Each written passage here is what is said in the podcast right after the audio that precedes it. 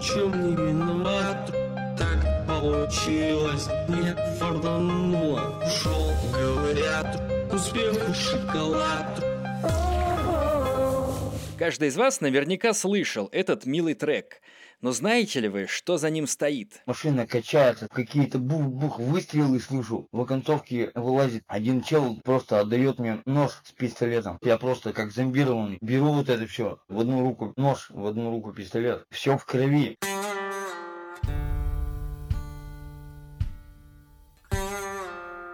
Привет-привет! Меня зовут Миша Ронкайнен, а слушаете вы «Тюремный подкаст». Подкаст про жизнь в тюрьмах разных стран мира. Я беседую с людьми, которые в них отсидели. Сегодня с нами Шоколад. Шоколад – парень из Перми, который ни в чем не виноват. За что же тогда сел Шоколад? А сидел он, кстати, не один, а два раза. Каково это вообще – быть живым мемом? И как относятся к мемам в российских тюрьмах? Обо всем этом скоро узнаете. Дослушивайте выпуск до конца. Он получился угарный. Начать хотя бы с того, что шоколад записывался со мной как будто из нулевых. Времени, когда не было нормальных диктофонов на телефонах. Сейчас расскажу вам немного внутренней кухни тюремного подкаста, как я записываюсь с героями. Мы созваниваемся по телеграмму или ватсапу, но параллельно я пишу свой голос на диктофон. И герой делает то же самое на своей стороне, пишет свой голос на диктофон. Обычный диктофон в телефоне. И потом из этих диктофонных дорожек я уже собираю подкаст. Схема именно такая, потому что напрямую с WhatsApp или Telegram записываться – это такая себе история. Связь бывает нестабильной, возможны помехи. Ну и диктофоны в телефонах сейчас записывают очень хороший звук, с которым приятно работать. Очень хороший звук был у всех, кроме шоколада. Шоколад, видимо, достал Nokia 3110 из нулевых и писал на нее, потому что звук получился как будто из тех времен. Сначала я огорчился, а потом прислушался, и сейчас, кажется, так даже атмосфернее получилось. В общем, давайте представим. Зима. 2005 год. Пермь. Саша, привет. Здрасте. Как ты относишься к тому, что ты стал человеком-мемом? Которого все время вспоминают вот эту вот фразу «шоколад ни в чем не виноват». Тебе нравится это или нет? С одной стороны нет, с другой стороны да. То, что меня сами начали пиарить в этом плане, да. А сама история мне не нравится. Понятно, конечно, в тюрьме сидеть никому не охота. Скажи, почему тебя называют шоколад? Я лет 10 уезжал с бабушкой на юг. Приехал черный как негр. В моем окружении девчонки были, они меня начали называть шоколад. Прилипло все начали называть что-то шоколад, шоколад. А на суде Тёма Катаев на всю Россию закрепил эту погремуху. Фраза «шоколад ни в чем не виноват» — это в какой момент было сказано? Это когда оглашали уже решение суда? Да, это когда нам дали приговор 19, 10 лет и 8 лет отбывать в колонии. Судья удаляется, нам подходит журналист и вот спрашивают у нас. И Тёма говорит, шоколад ни в чем не виноват, пацан. Не получилось, не фартануло. Пацан к успеху шел, ну. Шоколад ни в чем не виноват, пацаны. В натуре. Ну, в натуре пацан к успеху шел. Не получилось, не фартануло. Ну, а ты сам, шоколад, ты считаешь, что ты в чем-то виноват? Считаю, да. Не надо было вообще договариваться о чем-то там. Даже просто на грабеж. То есть шоколад виноват? Ну, в чем-то виноват. Так а что вообще случилось? В чем ты виноват или не виноват? В убийстве нет, если честно. Изначально нас двое не виноватых. А двое, у них свое кино, они нас затянули. Видимо, они вдвоем очковали, чувствовали неуверенность в этом деле. И как бы решили утаить кое-что. Катаев и Мурсалимов на видео, которые на суде. А это были какие-то старшие пацаны, которые давно этим занимаются? Да, потом по истечению времени оказалось, то, что до нашего знакомства у этого Мурсалимова еще было пару убийств. Он маньяк вообще оказался. Который говорил, что шоколад ни в чем не виноват. Нет, нет, который рядом стоял. Не длинный, а посередине. А который говорил, что шоколад ни в чем не виноват, это кто? Катаев. Это его знакомый, но он не такой, как тот. С зоны звонил мне, говорит, Саня, блин, учить, что получилось, что я натворил. Значит, убийство. Как это происходило? Кто еще один не виноват, у него люди занимались разбором машины, короче, привозят, они разбирают тачку и продают по запчастям. Там была договоренность у нас, мы должны были просто выкинуть чела с тачки и тут же по пути закинуть к ребятам в гараж, 30 косарей нам обещали. В оконцовке получилось все намного жестче, я вообще офигел. Мы тормозим тачку Лада 15 модели, мужик согласился довести. Садимся в машину едем. Нас трое сзади, один впереди, Я ему говорю, там проезд через гаражи. Попросил остановить, выхожу из машины. Они должны были его оттуда выкидывать, и я смотреть за полем. Я смотрю, что-то долго там возня происходит. Думаю, что такое? Машина качается, какие-то бух-бух выстрелы слышу. Да я от машины где-то метра три стоял. В оконцовке вылазит один чел, просто отдает мне нож с пистолетом. Я просто как зомбированный. Беру вот это все. В одну руку нож, в одну руку пистолет. Все в крови. Меня все вот трясет. Я понял, что там что-то серьезное. Смотрю на это все. На нож и на пистолет. Кидаю в траву. У меня в крови все руки. Я думаю, да ну нафиг. Они кричат, что стоим, давай вытаскиваем. Вытаскиваем его. Они его давай вытаскивать через водительскую дверь. Дергают, вытащить его не могут. Нога в педали застряла. Вся машина в крови. Я понял, что они завалили его. У меня страх. Я думал, убежать что ли. Попал в ситуацию такую первый раз. Чуть с ума не сошел. Я просто стоял рядом и молчал. Был в паническом ступоре. Я смотрю, едет машина, приближается, приближается. Уже все сейчас выйдет.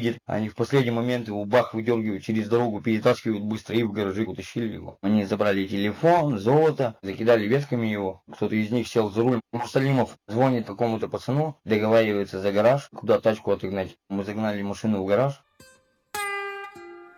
Я со своим приятелем, с которым изначально не было договоренности убивать его, мы перестали общаться с ними, отсеклись. Вообще испугались, думали, что нас тоже убьют, как свидетелей. Машина там стояла. Неделя прошла. Звонит Мусалимов, говорит, посмотрите, машина стоит в гараже. Нет, мы едем туда с Вороном, кто с нами там был, но не пошел по делу. Приезжаем туда, идем и с ним разговариваем. Типа, блин, что-то здесь нечисто. И на полпути развернулись и не пошли. Ни к нему не пошли, ни туда не пошли. А в это время оперативники уже за гаражом пошли. Это уже потом оперативники нам сказали. Катаев, который говорил, шоколад ни в чем не виноват, он продал телефон убитого перекупу своему знакомому. На этого перекупа вышли, с перекупа вышли на Катаева, потом на хозяина гаража. Меня задержали самого последнего, приехали ко мне домой, подключали электроэнергию. Я смотрю, под окнами кто-то ходит, стучат. Я им дверь не открывал, потом смотрю в окно, у меня бабушка идет. Она им сама дверь открыла. Они заходят, мне сразу дубинкой по башке резиновой. Бам! Собирайся. В амбар меня какой-то увезли, на стул посадили, полночи колотили. И они говорят, хорошо, что тогда, когда мы пошли за гаражом. Если бы вы тогда пришли к машине, капец бы вам, мы бы все ребра вам переломали. Они там две недели в засаде сидели, они такие злые были. Вообще жесть. Тебе сломали что-нибудь? Ну, не сломали, но мне почки отбили. На дубинку презерватив натягивали. Сейчас, говорит, будем тебя это, пистолет к виску подводили. Чтоб я позговорчивый был, сразу шутик гнали, дали знать, что не шутят. Ты быстро раскололся, все рассказал или как? Да, зачем мне страдать? Ради кого? Там уже, по сути, было все рассказано. Это был какой год? Это был октябрь, 2005 год. А сколько тебе лет тогда было? 17. То есть несовершеннолетний был? Да. Мне поэтому и дали столько. И что происходило дальше? Меня увозят в отдел,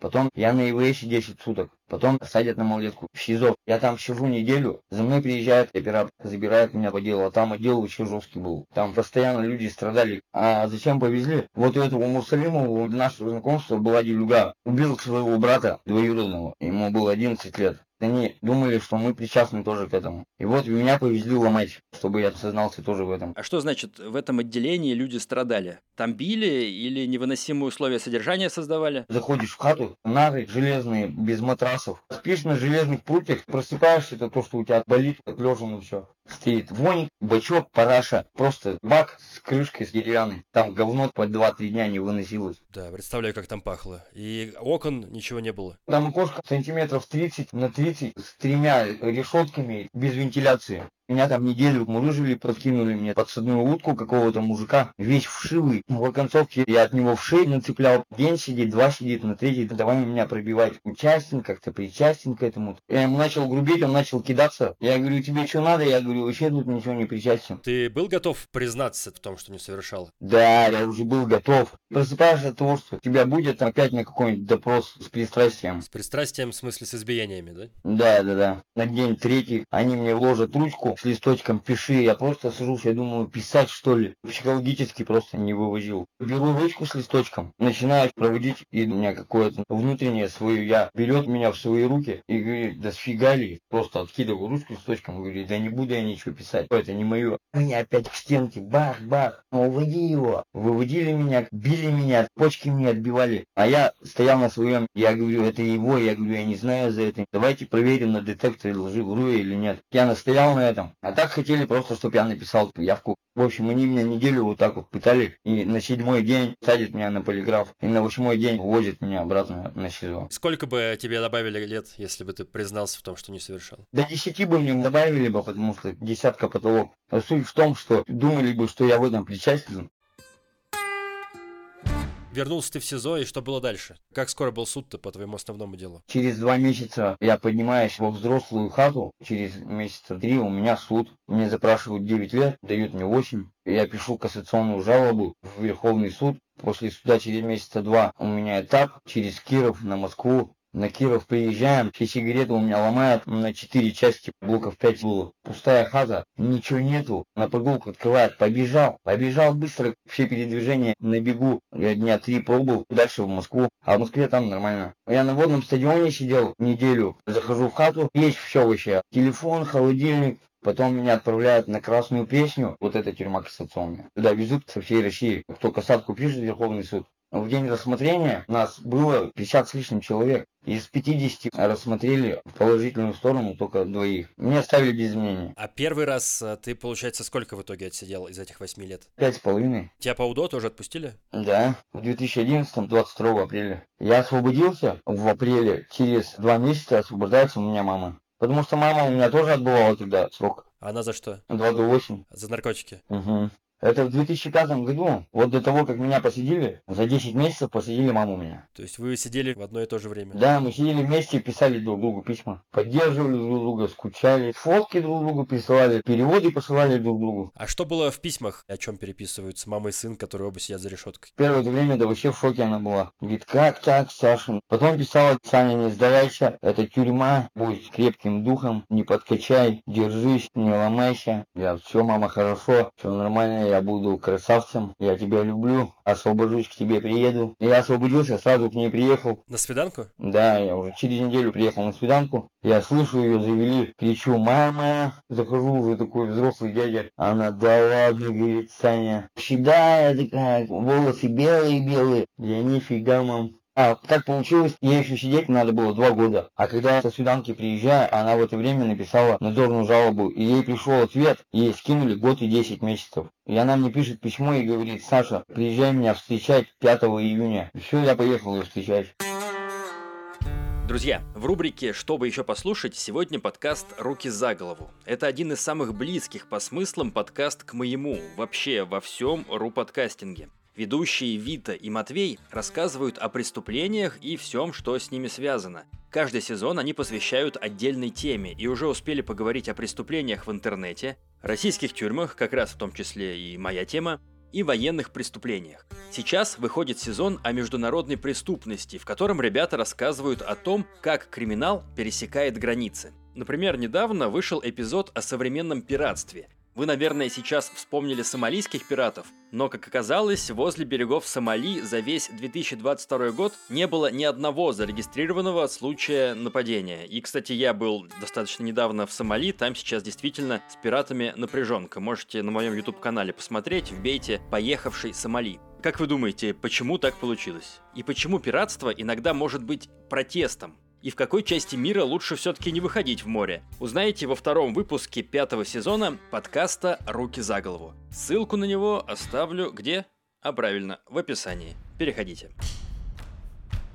Возвращаясь к этой отсидке пятилетней, как тебе сиделось? У вас там блатная зона была или красная? Когда я приехал, она была блатная, черная. У нас там сидели и второходы, и первоходы, и третьи ходы. Спустя несколько лет с нашей зоны начали увозить третьи ходы, второходов. Из другого лагеря начали этапы по 100 человек привозить к нам в зону первоходов. И администрация начала отдавать власть вот этим краснопузам, которые начали оттуда приезжать, с других лагерей. И потихонечку режим заправили по белому, начали этапы встречать через подпись, через статью 106, типа подписывают, на все согласны, берите в руки швабры. Кто не брал, те в лагерь через изолятор поднимались. Потихонечку положуха поменялась. В каком статусе ты был в лагере? Я сначала там был при делах, в братве был какое-то время, за общим был на бараке. Потом я и поработать успел, на промку вышел, токарем. Мужиком стал, то есть? Да, да, да. Я как бы и работал, и делами на бараке занимался. Потом с э, распредом Дотса поругались, а Дотс это директор цехов. Он распределял кого куда на работу. Мы с мужиками сидим, он заходит в цех такой. Чтобы 10 пепельниц мне выточил в течение 10 минут. Меня задело это, то, что он при мужиках так себя повел, начал кричать. Выходит из мебельного цеха, я его догоняю, поворачиваю к себе. Ты чё, говорю, тварь? Еще, говорю, раз, для меня накричишь при мужиках, я говорю, всю жужу тебе разобью. Ты чё себе позволяешь? Он смотрит на меня остолбенелый и такой, все, ты уволен, тебя сейчас барака спишут, ты по удоне освободишься. Я говорю, да мне вообще пофиг на твой барак.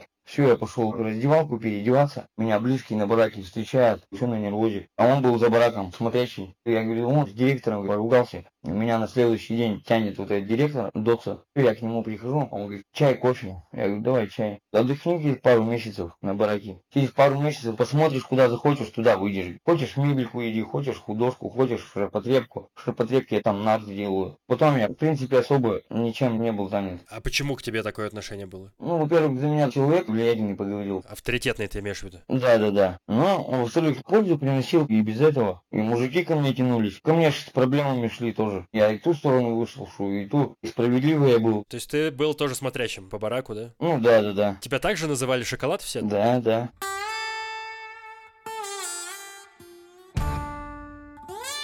Я хочу вернуться в тот момент, когда тебе было 17 лет. Ты, в принципе, шел уже по криминальной дороге, то есть у тебя были похожие истории, как э, та, за которую тебя посадили. Да, малолетками ходили на дискотеку, телефоны там забирали. Сериал «Реальные пацаны» ты был таким же гопником, как Колян. А, можно так сказать, в чем-то похуже. А они что же ваши пермские? Да. Когда ты узнал о своей вот этой популярности, которая на тебя свалилась из интернета? 2008 год где-то был. В тюрьме друг звонит, говорит, тут за тебя ролик вышел. Тебя в Петербурге, говорит, даже знают. Начала популярность расти это. И как это сказалось на тебе и на твоей отсидке? К тебе по-другому начали относиться заключенные, администрация, вот благодаря твоей популярности? Когда я уже сидел второй раз, у меня чуть проблемы вообще жесткие из-за этого не начались. Оказывается, фейковая страница у меня есть, Гусейнов Александр. И она там уже год ВКонтакте. Меня зовет администрация в зоне, а эта страница, она в онлайне. А мне говорят, откуда у тебя телефон? Ты что, в интернете сидишь? Из Гусейна приезжают, к администрации вопросы задают, говорят, что меня закрывали в БУР, в СУС, ограничили от всего. А администрация знает, что у меня нету связи. Я говорю, почему я должен страдать из-за того, что там кто-то страдал фейковую страницу? Они решили меня отпустить.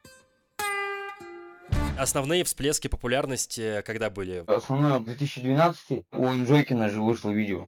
Шоколад ни в чем не виноват. На НТВ звали, я не поехал. Почему не поехал? Не особо было желание. То есть ты уже тогда был на воле? На воле был уже, да. Потом что-то затишье, и все, вот сейчас 21, 22, 23, снова началось. Тебе удалось каким-то образом это все монетизировать, то есть зарабатывать с этой популярности или нет? Предложения было много, но я пассивно к этому отнесся. Не соглашался, даже за деньги? Да, да, да. А чем ты сейчас занимаешься тогда, чем ты зарабатываешь деньги? Отделкой внутри. Объекты мне дают. Я знаю, после зоны многие начинают бухать сильно или употреблять что-то. Меня принесло, слава богу. Все хорошо. У меня жена. Жена не благодаря этому с тобой познакомилась? Да не, не. Ну ко мне вообще там такие девочки приезжали из других городов специально. Типа я шоколад. С Петербурга приезжала девочка. Два раза ко мне. Красивая. Блондиночка такая. Все там с фигурочкой. 20 лет. У меня тут с другом хозяйство было свое. Мы животных выращивали. Она приехала, я на следующий день сразу в деревню увез. Она говорит, нифига, она у меня жила недели три, потом второй раз месяц. Все серьезно было, она вообще хотела переводиться сюда, учиться. То есть она влюбилась в тебя из-за этого ролика, приехала в Пермь и хотела прям за тебя замуж выйти? Да. И что пошло не так? Она загуляла, я загулял. После нее еще приезжали из Москвы две девочки. Сразу несколько приезжало?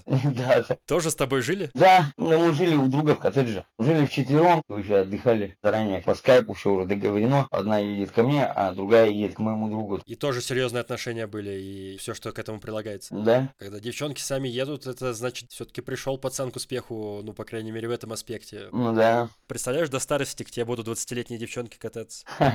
Да нет, у меня тут жена, тут у нас все серьезно. Не получится нельзя.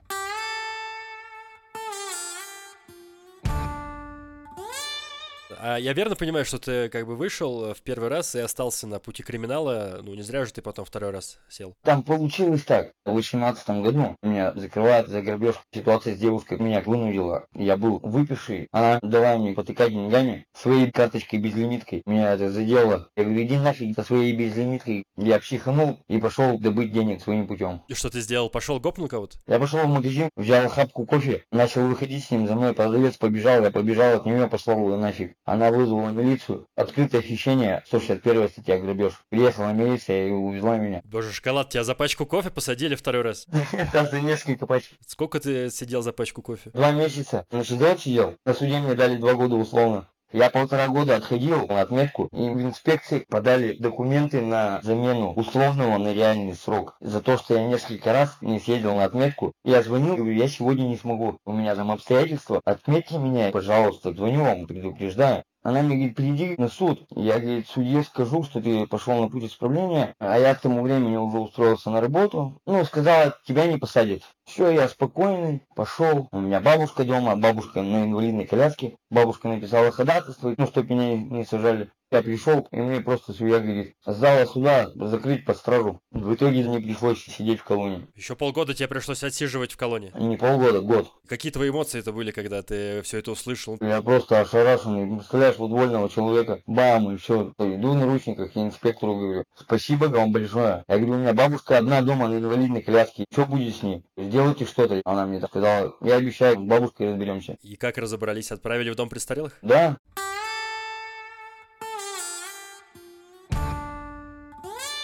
Когда ты вышел, и как ты себя чувствовал, когда освободился впервые? Это было вообще капец. Так классно, мне еще друг приехал встречать. Мы сели в машину, мне друг поворачивается и говорит, что будешь? Бошки будешь курить или бескорят? Я думаю, сейчас если курну бошек, вообще обмякну. Не вариант, думаю. Я говорю, давай забухаем. Мы пока ехали, выпили бутылку вискаря. Я вообще такой прям счастливый. Мы заехали к нему домой, он взял деньги, мы поехали в магазин. Я выхожу из магазина уже мажор такой. У меня кожанка за пятнашку, джинсы за десятку, ботинки и футболка. Короче, я на 30 косарей одет. Поехали домой, у меня дома уже близкие друзья. Все собрались. Мы сидели за столом. Меня вообще не остановить было. У меня метла подвешена, я им там рассказываю приколы всякие. Они угорают, сидят. Я вообще на эйфории был. Потом мы поехали в сауну. С девочками? Конечно, нет. У меня девушка ждала, там тоже такая бейба. Да ладно, тебя девушка дождалась? Пять лет? Не, не пять, два года. Я познакомился там с ней в тюрьме. По переписке? Да, у меня в колонии товарищ был, и у нас там была одна совместная фотка. А фотки он отправлял своей подруге, а у этой подруги была подруга тоже близкая. Ей я понравился. И начали мы общаться. И на свиданке она приезжала к тебе? Да, ну длительный. Ну мы сразу на короткой свиданке влюбились друг в друга. Ну я так понимаю, это была не судьба твоей жизни, потому что потом были другие еще, да? И сейчас у тебя другая жена. Да, да, да. А че вы разбежались-то потом? Да я загулял. У меня там столько девок началось, короче. А ты считаешь, сколько у тебя девок было вообще? Счетчик у тебя есть? Много вообще, капец. Больше сотни, нет? Ну, около, наверное.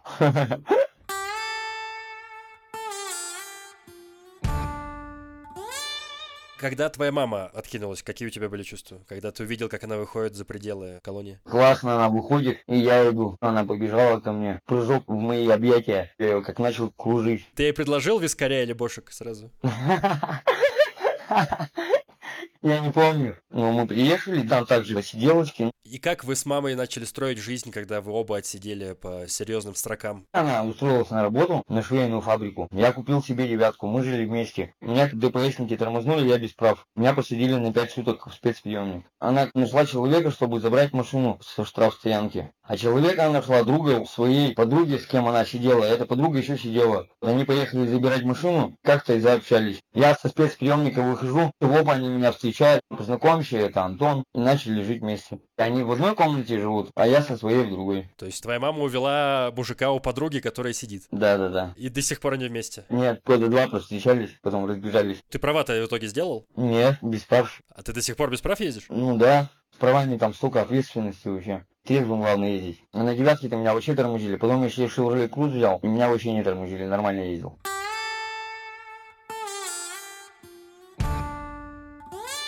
Вот эти ребята, с которыми ты тогда первый раз присел, что с ними сейчас? Ты знаешь, ты с ними общаешься? Катаев весь срок просидел под крышей, то есть на строгих условиях. Есть вот кто на общем бараке сидит, а есть у них отдельный барак, где у них нету доступа до всей зоны. Штрафников куда закрывают. Это который 19 лет отсидел? Да-да-да, он почти все время там отсидел. И тут его выпустили на общие условия. И он позвонил мне как-то, нашел мой номер. Что он говорит? Все нормально? Сидит, досиживает. Потом начали проверки какие-то, опять в зонах какие-то рейды. Его опять туда закрыли, начали выкашивать телефоны у них. Все со связью стало плохо, мы с ним перестали общаться. То есть он э, до сих пор, этот Катаев, по этому же делу и сидит свой срок, да? Да-да-да, года полтора осталось. А второй вышел, он 10 лет отсидел. Спустя полгода на свободе, это начало 16-го. Мне девчонка ВКонтакте скидывает сводки с полиции. За убийство разыскиваются три особо опасных рецидивиста. Третий вот этот Мусалимов кого-то опять убил, короче. Но мне Катаев говорил, у него там проблемы был с ними какие-то. Кому-то он дорогу перешел. Что ему даже полиция не поможет. Может его завалили, может сидит где-то. Вообще не слышно о нем много времени. Четвертый, который, э, видимо, вас э, ментам слил, с ним ты общаешься? Не общаюсь, давно уже. Сидит он по 228, 9,5 дали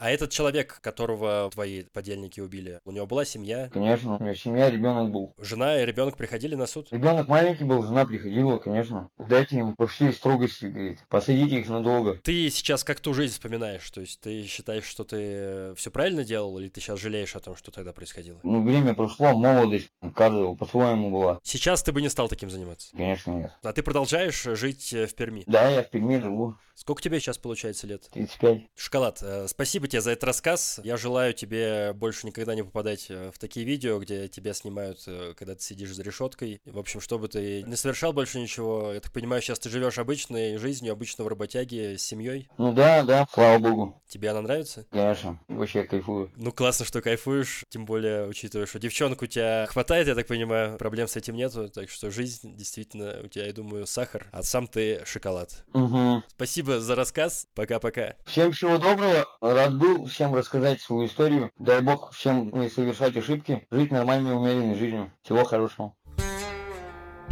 Друзья, спасибо, что дослушали до конца. Подписывайтесь на тюремный подкаст и рассказывайте об этом выпуске про шоколада друзьям. Кстати, старые и современные фотографии нашего героя уже в моем телеграм-канале, ссылка в описании. Загляните, оцените, как изменился парень за 20 лет. А теперь про тюремный подкаст. Это был последний, 12 выпуск четвертого сезона. Пятый сезон начнется не раньше сентября. Дело в том, что моя основная работа – снимать фильмы про путешествия. Я веду программу «Россия вне зоны доступа» на телеканале «Моя планета». И лето, а сейчас начинается лето, это время, когда я снимаю примерно 25 дней в месяц. Ни на что, кроме съемок, времени не остается вообще. Ни на подкаст, ни на личную жизнь. Так что да, тюремный подкаст берет небольшой перерыв. Спасибо, что были со мной этот сезон. Слушайте выпуски из предыдущих сезонов. Если вам нравится, не откажусь от денежной благодарности. Подкаст я делаю целиком за свой счет, без рекламы и спонсоров. Номер карты Тиньков, PayPal и кошелька USDT оставляю в описании.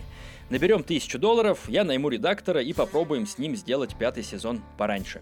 Меня зовут Миша Ронкайнен, монтировал подкаст Николай Денисов, продюсировал Максим Кремнев. Увидимся... Я э, не знаю, когда увидимся. Ну, в общем, пока и удачи вам. Ах да, друзья, не забудьте про подкаст «Руки за голову». Ссылка на него в описании.